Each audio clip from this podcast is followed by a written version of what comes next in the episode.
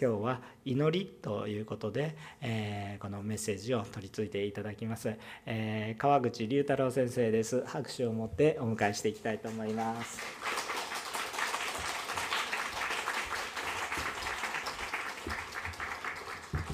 おはようございます。ハイウェイスタッフの川口と言います。えいつも高校生からはあの龍太郎と呼び捨てにされているので、龍太郎君ぐらいがちょうどいいかもしれません、え今日は横浜おんぬり協会の皆様と共に礼拝を捧げられることを本当に嬉しく思います。で先ほどですね賛美をしていて信じられないぐらい もう涙が出てきたんですね。で西山先生隣にいたので気づかれたかもしれないんですけどメッセージ前にこんなに泣いたことはなかったんですね。でというのもこの2年間このコロナの期間本当に私たちは本当に目まぐるしいあの世界の動きの中で生かされていると思います。初めはコロナがあのウイルスが見つかったということでどのようなウイルスかわからないと非常に警戒して、えー、日本もですねロックダウンとまではいかなかったんですけれども外出がを控えるようになったりですねそういうところを通っていく。そしていろんなデルタ株とか今はオミクロンですかいろんなこう名前のあのウイルスが出てきてですね先行きが見えなくなる。そして去年の、え、暮れぐらいはですねそのコロナウイルスがこう収束に向かったかのように見られたんですけれどもまた1月2月と感染者がバーッと増えていってですねあようやく落ち着くのかと思ったらまたひどくなる。それがですねずっと繰り返される。本当にさまざまなことを決め直さなければいけませんし主に祈ってですね期待して進んでいってもですね計画がいろんなことがあの途中でダメになったりすることが、まあ、多かったと思うんですね。でそして極めつけはですねああもうオミクロンも下がってきてでこのまま収束かなと毒性も弱まってきてで思っていていたところにですねロシア軍がウクライナにこう侵攻していくと。で昨日もあの報道を見ていた時にですね肉親を亡くした方がもう泣き崩れているんですね。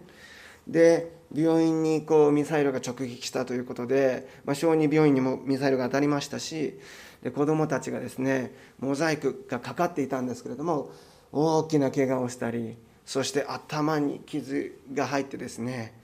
でも子供はおもおもちゃで遊んでるんですね。でそんな時に私たちは神様を信じて御言葉握って歩いて歩んでます。でもその報道を見る時に私たちの苦しみではなくてですねその私たちの弱さを突きつけられているような感じがしていたんですね。信仰を持っている主と共に歩むね、万軍の主がおられるそして真理の御言葉を握っている。でもですね祈っても祈っても事態が良くならない。そして本当に弱い。もう自分の存在がですね弱くてこの祈りは聞かれてるんだろうか。すごく感じたんですね。あ正確に言うと感じていたことに気づかされたんですね。すごくこう自分自身疲れていたなと。今日のメッセージも祈りの祈りがテーマなんですけれども本当に聞かれてるんだろうか。答えられるんだろうか。こんなこと言ったらあれですけどメッセージを語る立場の自分なんですけれどもそういうですね葛藤があったなと思ったんですそして、まあ、ある意味疲れていたなというところにですねそのちょっと歌詞はちょっと僕知らない賛美が多かったので「えいこ」主のその3番目か4番目の賛美をした時にですね心が触れられてですねああ疲れているんだ。そしてそれと同時に神様はですね私はあなたの祈りをよく知ってる。あなたの弱さも知ってるよ。ということを語られた感じがました。しました。そして賛美が終わってメッセージするんで落ち着いて落ち着いて喋れるようにしようしようとしてたんですね。そうしたらですね、ま、丸山室がお祈りした時にもう本当にですね心が揺さぶられるもう確信が来るんで。祈りが聞かれているんです。そして神様今このこの世界よくご覧になっている。そして御言葉を語ってやはり私たち同じ信仰に立ち続けることが必要。派手さはないかもしれないんですけれども。日々御言葉を開いてそして祈っていくことがどれだけ力強いことか。私たちの祈りは小さいかもしれない。だけれどもその小さい祈りをですね偉大な神様が聞いてくださって答えてくださるんですね。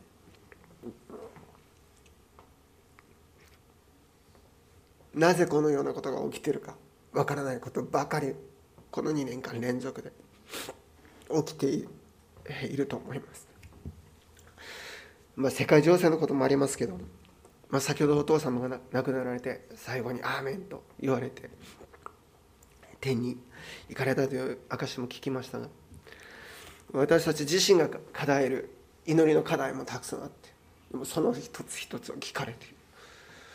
神様は丁寧に聞いてくださり励ましを与えてくださる方なんだなって。もうメッセージを聞く前にですね皆さんも同じかもしれませんが本当に満たされたことと思います。なので今日はマルコの14章からは祈りの姿勢を学んでいきたいと思うんですね。そしてマタイの主の祈りの方からはですね祈りの項目を学んでいきたいと思っています。マルコの14章の36節を見るとそしてこう言われた「アバ父よあなたは何でもおできになります。どうかこの杯を私から取り去ってください。しかし私の望むことではなくあなたがお望みになることが行われますように。これが祈りの本質だと言えます。私たちがさまざまな祈りの課題を挙げて祈るんですけれども本質はここにあると思うんですね。私たちが願うようではなくあなたが一番良いと思うことを行ってください。そしてそこに生きることができるように。この祈りが大切なんではないでしょうか。御心を求めて祈る。御心に生きることができるように祈るんですね。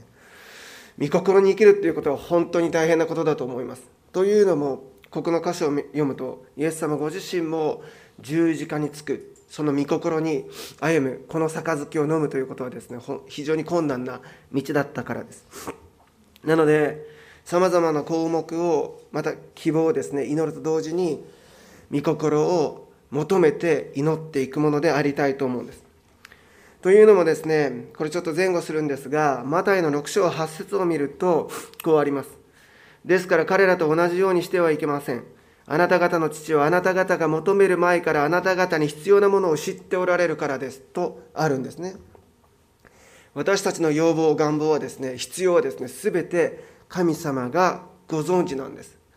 本来ならば私たちの必要を一度も祈る必要がないかもしれません。なぜなら、まあ、繰り返しになりますが、神様が私たちの必要必要をですね、よく知っているからなんですね。ではなぜ私たちは祈るんでしょうか。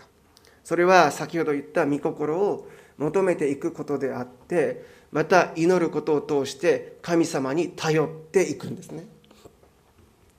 クリスチャンであっても、まあ、この日本も韓国も似たようなところがあるのかもしれないんですけれども神人に頼るってことあんまりしないんですよね文化的にしない人に頼るよりも人に迷惑をかけないようになるべく自分でちゃんとするちゃんとするちゃんとできないのが私たちなんですよねちゃんとしたくてもちゃんと歩めないんですね人に優しくしても優しくできない人の悪口を言いたくなくても陰口を言ってしまう罪を犯したくなくても誘惑に負けてしまうなので私たちは神様に頼る必要があるんじゃないでしょうか祈りを通して神様に頼るんですね御心に歩めないのは私たちの頑張りが足りないんではない。御心に歩めないのは神様に頼らないからできないことなんです、ね。そもそも神様が私たちに願っておられること、この杯、十字架に歩む道、自分の願望を通すんではなくて、御心に歩む道はですね、本当に自分に死ぬことの連続なんですね。そのことをするためには、イエス様が汗を流して祈られたように、祈っていく。そして祈りを通して主が働かれることに期待していくことなんではないでしょうか。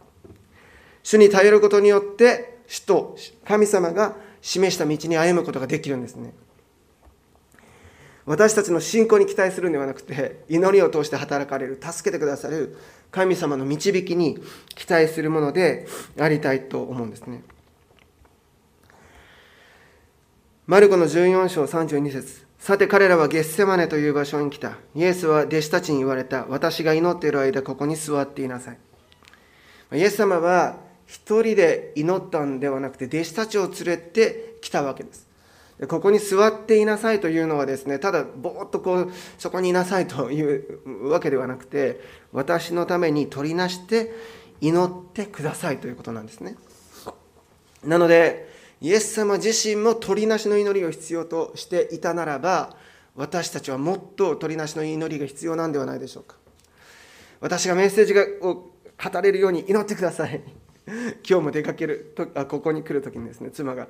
え祈ってイエス様の皆によって送り出します。って言ってくれてるんですね。もう断るたびに祈ってあの行動はしているんですけれども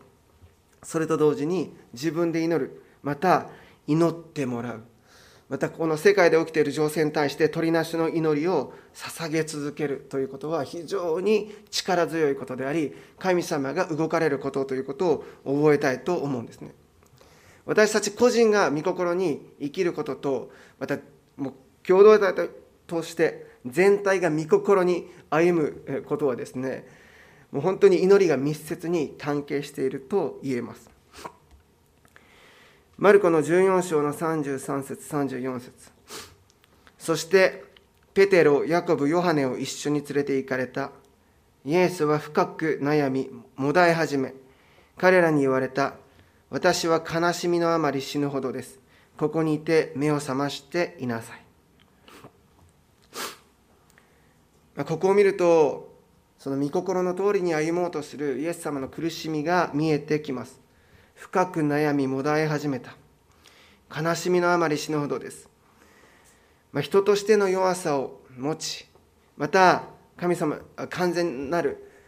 完全に神様であるイエス様なんですけれどもこのような苦しみの中を通されています、まあ、ここを見ていくときにですねま神様の神の弱さではなくてこのこの悲しみはですねなぜ人が死ななければならないのか。なぜ人に罪が入ってしまったのか。そして神様が人間を愛しているんですけれども神と人との関係が分断されているのか、まあ、ここのところここの部分をですねすごく悲しまれているように思うんですね。なぜ神ご自身がですねイエス様ご自身が十字架についてそして読みに下るまあ一定期間ですね本当に神様からですねととの関係が分断されるような悲惨な苦しいところに行かなければいけないのか、まあ、そういうような悲しみが、まあ、あったと思います。まあ、イエス様の生涯を見ていくと多くの人を癒したりですね本当に賢い回答をされて、まあ、立法学者やパリサイ人をこう黙らしていくわけなんですね。まあ、一見ですね奇跡を起こすことは本当にイエス様にとって簡単なことだったとのように思えます。神様に頼って神様の力でさまざまなことを解決していくんですね。しかし神と人を和解させること対立してるですね。つもう罪があってですね神と人の対立状態をですね十字架によって解決することは非常に困難と悲しみが伴うものだったことがすごくわかるんですね。マルコの14章の35節36節。それからイエスは少し進んでいって地面にひれ伏しできることならこの時が自分から過ぎ去るようにと祈られた。そしてこう言われた「アバ父よあなたは何でもおできになります。どうかこの杯を私から取り去ってください。しかし私の望むことではなくあなたがお望みになることが行われますようにと祈られています。この十字架にかかる神様との関係が一時的に失われる。できることならこの杯を飲まないように。でこの時が早く自分から過ぎ去るようにと祈っているわけです。この36節を見ると、アバ父よ、あなたは何でもおできになります。どうかこの杯を私から取り去ってくださいと言っているんですけれども、このあなたは何でもおできになりますという言葉にギリシャ語でデュナタという言葉が使われています。デュナタというのはダイナマイトの語源になっていて不可能を可能にする力っていう意味なんですね。これはどういうことかというとですね神様は人間を救済する方法はいろいろな形でできるでしょうと。イエス様はご存知なんです。神様は不可能を可能にすることどのような形においても人を救おうと思えば救うことのできる方なんですねイエス様は以前はですね神殿で生贄が捧げられてそして人の罪をこうあがなうようなことを祭司がやっていたわけです、まあ、しかし神様はですね一人子神ご自身が十字架にかかって自らその罪を背負って犠牲になるという道を選んだんですね。イエス様はそのそれをその道に歩むことと葛藤がですね入り混じってるんです。人を救いたい。でもこの状態 この十字架という道は本当に大変だっていうことなんですね。しかしですねイエス様は神様がいろんなこう方法で救済のあの人をできると思ったんですけれどもあなたが選る選ぶ道あなたが望まれる救済方法に私は歩みますと言ってるわけなんですね。なぜ神様は十字架という方法で私たちを救ったんでしょうか？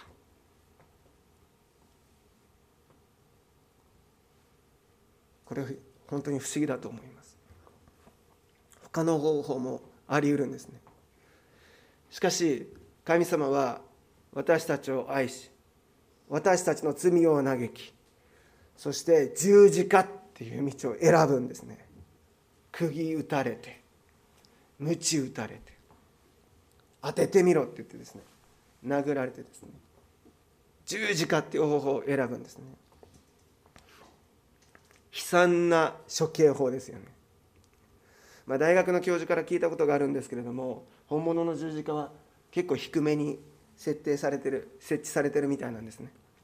というのは見せしめの処刑道具なのであんな映画みたいな小高いところに行ったらですねちょっとかっこよくなっちゃうんですよね。低くてですね惨めなところに置かれてですねそして十字架の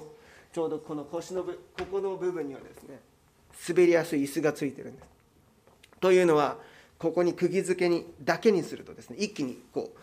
囚人が下に下がってしまって肺が圧迫されて窒息死してしまうのでわざと滑りやすい椅子を作ってですね囚人がこうぐーっと息を吸いたいのでこう痛みをこらえながらこう上がって腰掛けてで一息吸ってまたずるっと滑っていくんですね。ずっとその屈伸を繰り返さないといけないんですね。非常に惨めで悲惨な方法なんです、まあ、しかしあえてそれを選ばれたんです。十字架から分かることはですね罪の重さ。本当に神様が罪を嫌いになる。でもそれと同時に私がそれを背負うということを強烈にですね伝えるものだったと思います。神様ご自身がですね私たちの前に来て例えるならですね十字架で死ぬということはですね。ま、偉大な方がですね本当に清くて素晴らしい神様がですね。私たちの罪人の前に来てもう土下座以下の状態になってですね血を流してどうか私の十字架を通して救われてください。どうかこの道を通して皆さんが幸せになってください。私と共に御心に入んでください。平和を作ってください。どうかお願いします。懇願しているように思うんですね。いかがでしょうか？十字架ってそういうものじゃないでしょうか？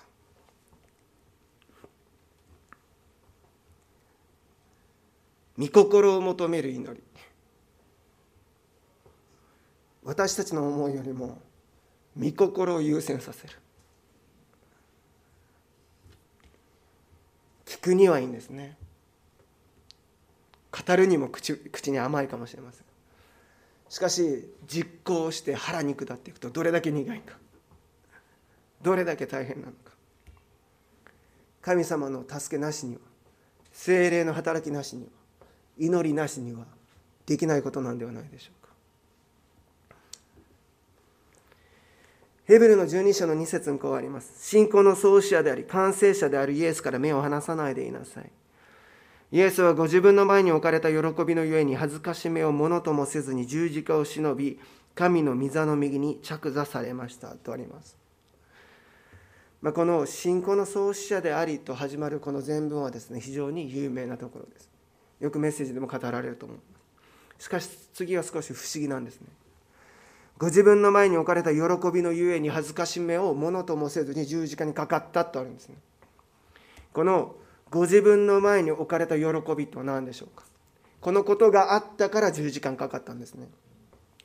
この喜びはイエス様が十字架にかかった後に救われていく一人一人を想定していると言えます。私が十字架にかかるこの杯を飲む御心に歩む時に十字架の贖いを通して多くの人たちが救われる。神様から神の民もそして違法人も救われる。そのことがイエス様は神様なのでそのゲッセマネで見えていたと自分は想像するんですね。血の汗を流しでも十字架にかかっていく時に多くの人たちがこの十字架の贖いを通して救われていくっていうものを感じ取った。あるいは見ていたんじゃないかと思います、ま、そこには私たちもいたんじゃないかなと。もうこれ想像なんですけど。救われる。あこの時代に龍太郎がいる。この時代にこの教会の一人一人の人がいる。じゃあ私は10時間かかろう。この杯を飲もう。そう決断して十字架にかかられたんですね。御心に歩むことは非常に困難だと思います。しかし実が実るんですね。御霊の実がなるんです。私たちの祈りはすぐに答えられないかもしれません。今世界で起こっていることもですねすぐにはですね、まあ、戦争が早く終わるようにとかオミクロンが早くなくならないように。でも僕はそれを祈る時にですねいいつもちょっと引っかかるんですね。これこれこうしてくださいよりもこの祈っていく時に主よこのことを通してあなたは何を私たちに教えているんですかと思うんですね。御心を教えてくださいと思うんですね。苦しみや困難は早く取り去られた方がいいと思います、まあ、けれども全部の苦しみがなくなって全て簡単に成功していったら私たちはどうなってしまうんでしょうか。あっという間にですね自分の力で生きていけると思って神様に頼ることなく生きていくんではないでしょうか。だとするならば苦しみがあって葛藤があってこの中を通されていく上で神様と共に主に頼って生きる生き方の方がいいんですよね。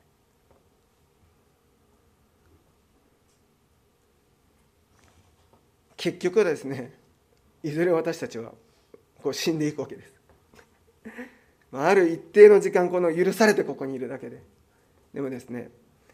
主と共に最後の最後まで死に至るまで忠実に生き抜いて長寿を全うする者もいれば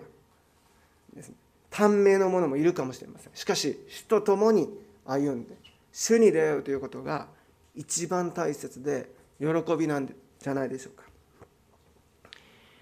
なので祈りが答えられなかったらむしろ良いことと捉えることができると思います。主と共に歩む主にすがれ。るそのようなことと言えると思うんですね。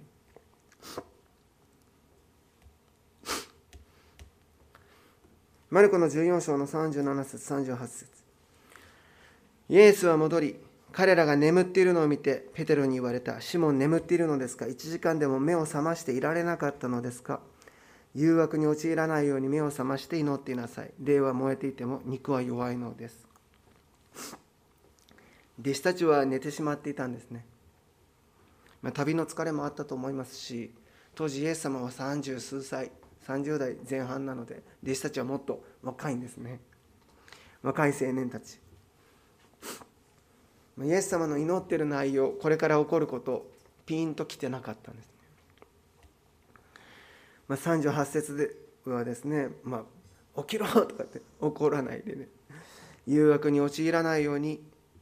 まあ、霊的に目を覚ましていなさい祈ることで霊的に目を覚ましていなさい霊は燃えていても肉は弱いんですよって、まあ、祈りによって霊的に目が覚めると思います。祈らなくなると。また御言葉を読まなくなるとですねだんだんだんだんとですね心の中がこうどんどんどんどん誘惑や他の思いにこう侵食されていくんですね。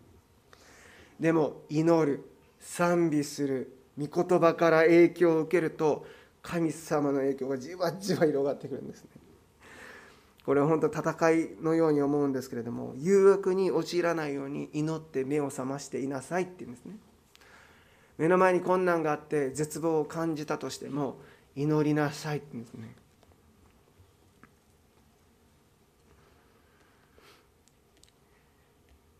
まあもう一つはですねたとえ熱い信仰があったとしても、まあ、しっかりと御心を求めていかなければ少し危険だなと思います。自分の信仰ではなくて神様の信仰。自分のやり方ではなくて神様のやり方に歩めるようにと祈っていかなければいつの間にかですね御心と違う方向に行ってしまうんではないでしょうか。特にこのペテロはですねあの信仰が熱いかのようにこの時は見えていた、まあ、リーダーのキリスあのイエス様の弟子のリーダー格の一人だったと思います。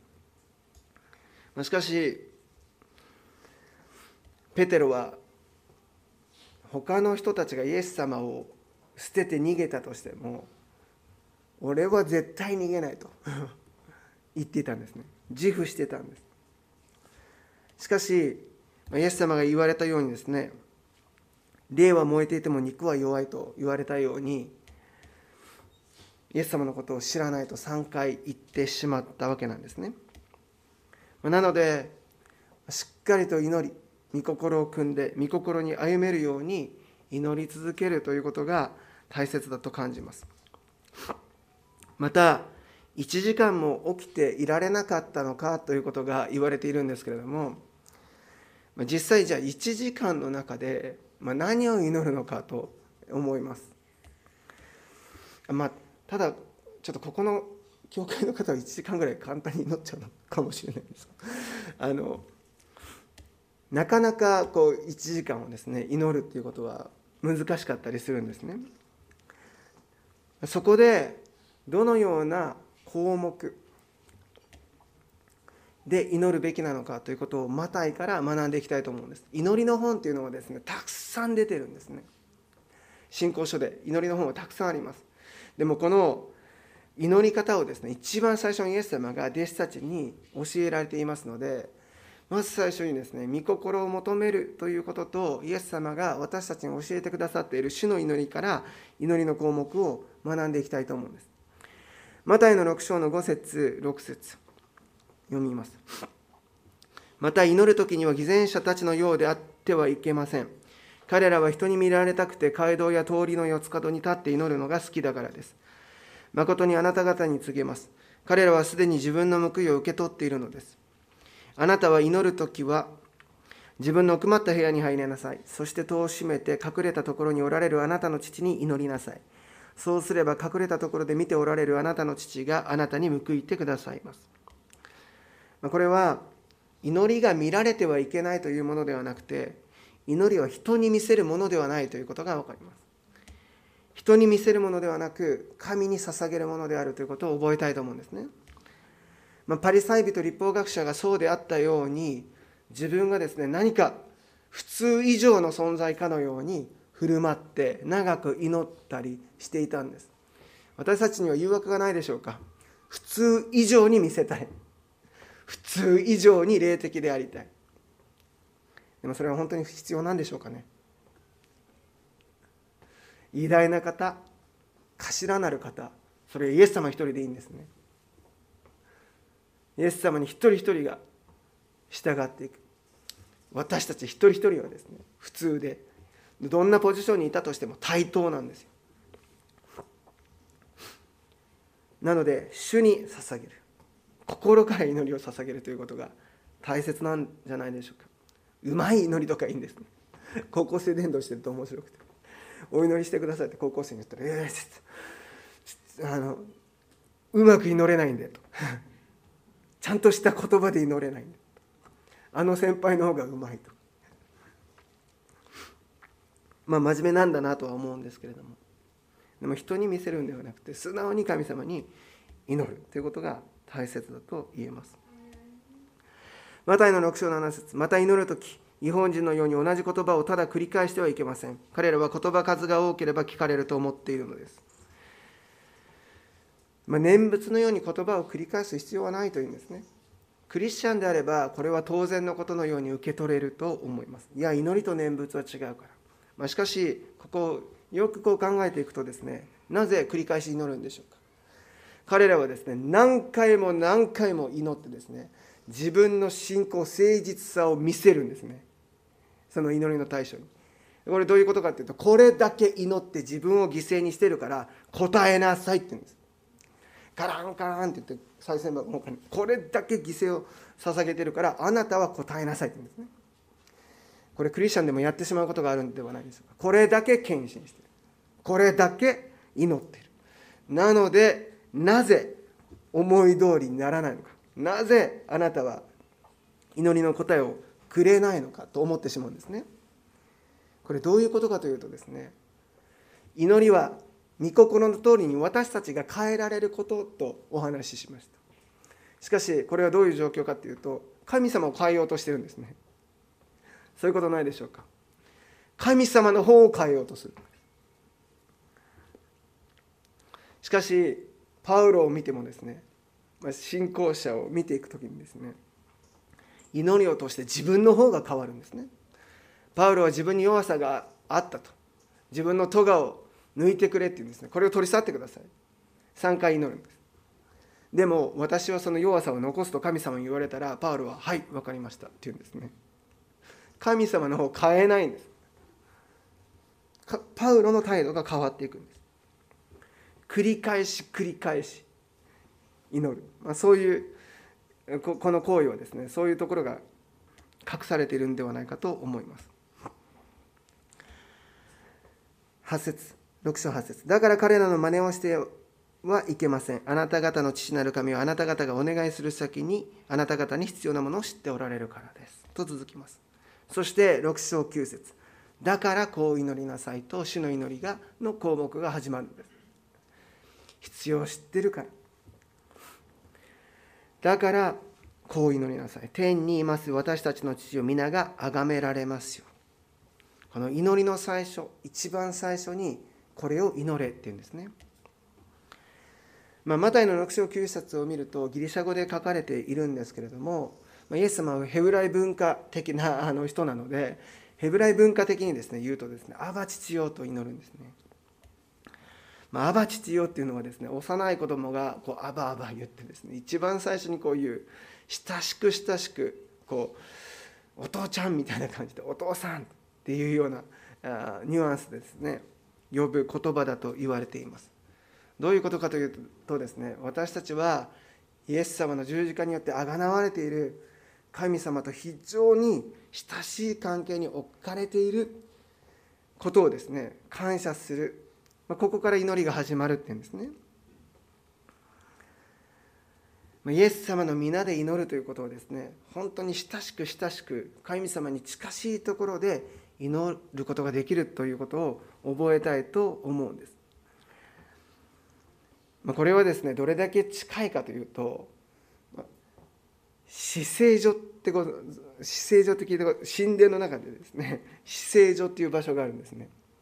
でイエス様が十字架にかかった時に聖女と死聖所を仕切っていた幕がバッと裂けてるんです。これはカーテンレベルの幕じゃないです。鈍調って言われる体育館なんかである。こんな分厚いこんな大きいやつなんですね。これは何かっていうと聖女は祭司しか入れない。死聖所は大祭司が年に1回贖いの血を携えて入る場所なんです。そしてその大祭司には赤い紐みたいなのがついていてその定期的にこう間隔を置いて鈴がついてる。というのは死聖所の中で死聖所って最も神様に近いところで大祭司が中でこう作業をしている時にですね亡くなってしまうと祭司も入れないんです清さに打たれてしまうということでもし生存確認なんです。その鈴が鳴ってるってその鈴の音が止まって死んでるかもしれないって言ったらですねその紐を手繰りをしてああ生きてたねとか死んじゃってたねとかそういう確認をするんですね、まあ、何が言いたいのかというとですね聖女と死聖女がを仕切っていたものが破ける。十字架の贖いは私たちが一般人が入れなかった聖女以上にですね死聖女神様に最も近いところに私は招き入れているっていうんですね。それだけの清さが救いが与えられているんです。私たちの自分自身を見ていくときに汚れとか失敗とか罪を思い出すかもしれません。思い出すと思うんですね。しかしイエス様は十字架の贖いによってそれらのことを私自身のために忘れようって言うんですね。許した。神様の許しはすごいんですね。なのでもう死聖所に入っていいよって。イエス様の皆によって祈るっていうことはそういうことなんです。私たちが何の気なしに祈ってるんですけれどもそれだけ近い距離で聞いてくださってるんですね。なので私たちの祈りは聞かれている。そして一番最初に祈ることは主よお父さん今日もあなたと共に生きれることありがとうございます。あなたが共にいてくださること本当にありがとうございます。もうここがですね全ての全てじゃないでしょうか。全てのことをお持ちになっている方、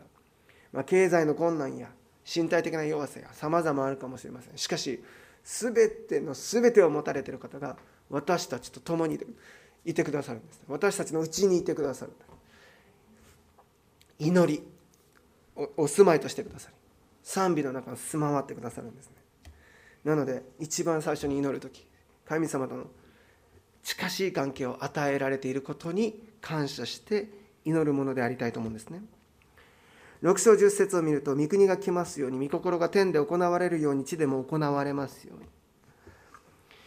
天の価値観がですね神様の御心がこの地上で来るようにというお祈りです。これを私たちが祈るということはどういうことかというとこの天にある価値観御心が私たちを通して地上でなされますようにということなんではないでしょうか。私たちが行くところどこにおいても天国の祝福を流すことができるようにということなんですね。戦いは起きますよね。隣人を愛する戦いが起きるんですよね。そのことができるように力を与えてください。整えてくださいって言うんですね。6章11節私たちの日ごとの糧を今日も与えてください。まあ、この当たり前のように糧が与えられているわけなんですけれどもこの日本は。しかし糧が与えられているということを祈る必要があります。最近よくネットニュースなんかで出てくるあのものなんですけれどもコオロギの伊達巻きって聞いたことありますか？コオロギの伊達巻きなんです、まあ、あの結構美味しいらしいんですけど一回も食べたことがないし。あんまり食べるつもりもないかなと思います。まあ、ただなんですがこれから先ですね食料問題食料の問題が来るって言われてるんですね。まあ、そんなこと起きないんじゃないかって思うかもしれないんですけれどもそれはどうなるか分かりませんなので糧を与えられていくっていうこと祈ることは非常に大切なことだと思いますまたこの糧が与えられているということはどういうことなのかというとですね糧を得るための仕事が与えられているってことなんですね。なすべきことが与えられているってことなんですね。なのでやはりそのことにも感謝する必要があるわけです。糧を与えてください。糧を与えられていることを感謝します。またなすべきことを与えられていることを本当にありがとうございます。そういうことなんです。というのもこれを祈らないと私たちは与えられている恵みをすぐに忘れるからです。もう忘れるどころか当たり前になっていくんですね。きっと食料がなくなったら分かるんです。当たり前じゃなかったんだって。コロナの時も同じでしたよね。礼拝に集まってみんなで賛美できること当たり前じゃなかったんだ。教会で奉仕できること当たり前じゃなかったんだ。しかし私たちはこのことに感謝していかないとそれが普通のこととなって当たり前のことになってそれ以上にですね不平不満が出るんですね。なんでこんなことをやらないといけないあの人やってないのに。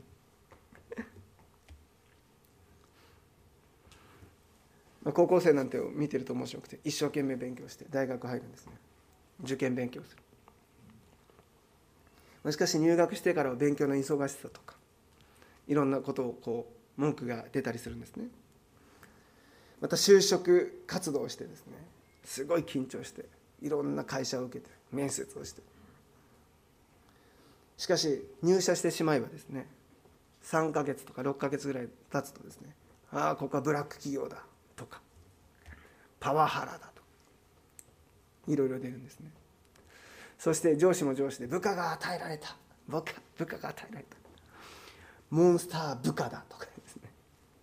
自分の思い通りにいかないとすぐそうなるんですね。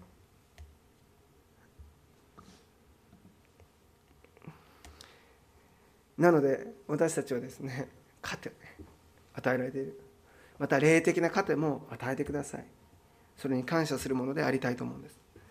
マタイの6章12節。私たちの負い目をお許しください。私たちも私たちに負い目のある人たちを許しました。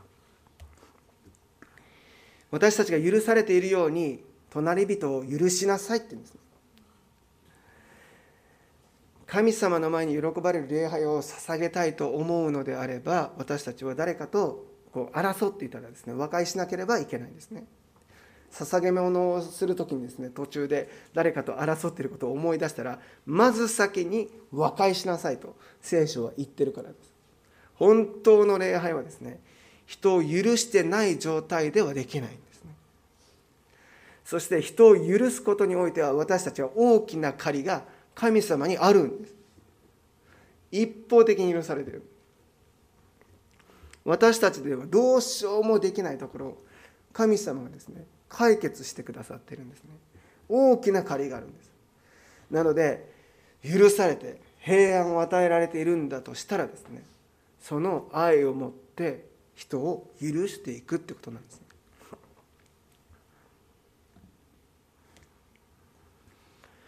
マタイの6章13節私たちを試み合わせないで悪からお救いください。国と力と栄はとこしえにあなたのものだだからです。アーメン。また、不必要な試みに合わないように悪から救ってくださいと祈る必要があるわけです。主を災いから守ってくださいという祈りはですね、不信仰な祈りではありません。祈りなさいと言われている項目なんですね。まあこまあ、これもちょっとあんまり詳しく流れているから言えないところではあるんです あのコロナが始まった時にですねそのマスクをしてたら不信仰みたいなここういう話巻き込まれたことありますか？コロナになったらいけないみたいな。ちょっとそんなこと僕は思わないんですけど。なんか試みに合わないように対策をしたり祈ったりするのは不信仰みたいな。そんな裁き合いがあったっていうことを耳にしたことがあるんですけれども。しかし試み合わせないで悪から救ってくださいという祈りは神様が進めている祈りということを覚えたいと思います。国と力と栄は常しえにあなたのものだからです。え私たちの上に立てられている政治の指導者やですねリーダーたちの背後には神様がおられるということを認めて上に立てられている権威に対して取りなして祈っていくということが大切だと思います。たとえ独裁的な国だったとしてもですね神様はその国のことをよく見ておられるんですね。なのでその背後におられる神様がよくしてくださるように国のリーダーのために祈る必要があります。新約聖書の時代はユダヤ人たちはですねローマ帝国の支配下にあったありました。そしてローマ帝国は神様を中心とする国ではなくて皆さんもご存知の通りカイザルを神として崇めているんです。このユダヤ人のですねその宗教観からしたらもう相入れない国なんですね。とんでもない国なんです、まあ、しかし上に立てられているリーダーのために祈りなさいと言われているわけなんですね、まあ、指導者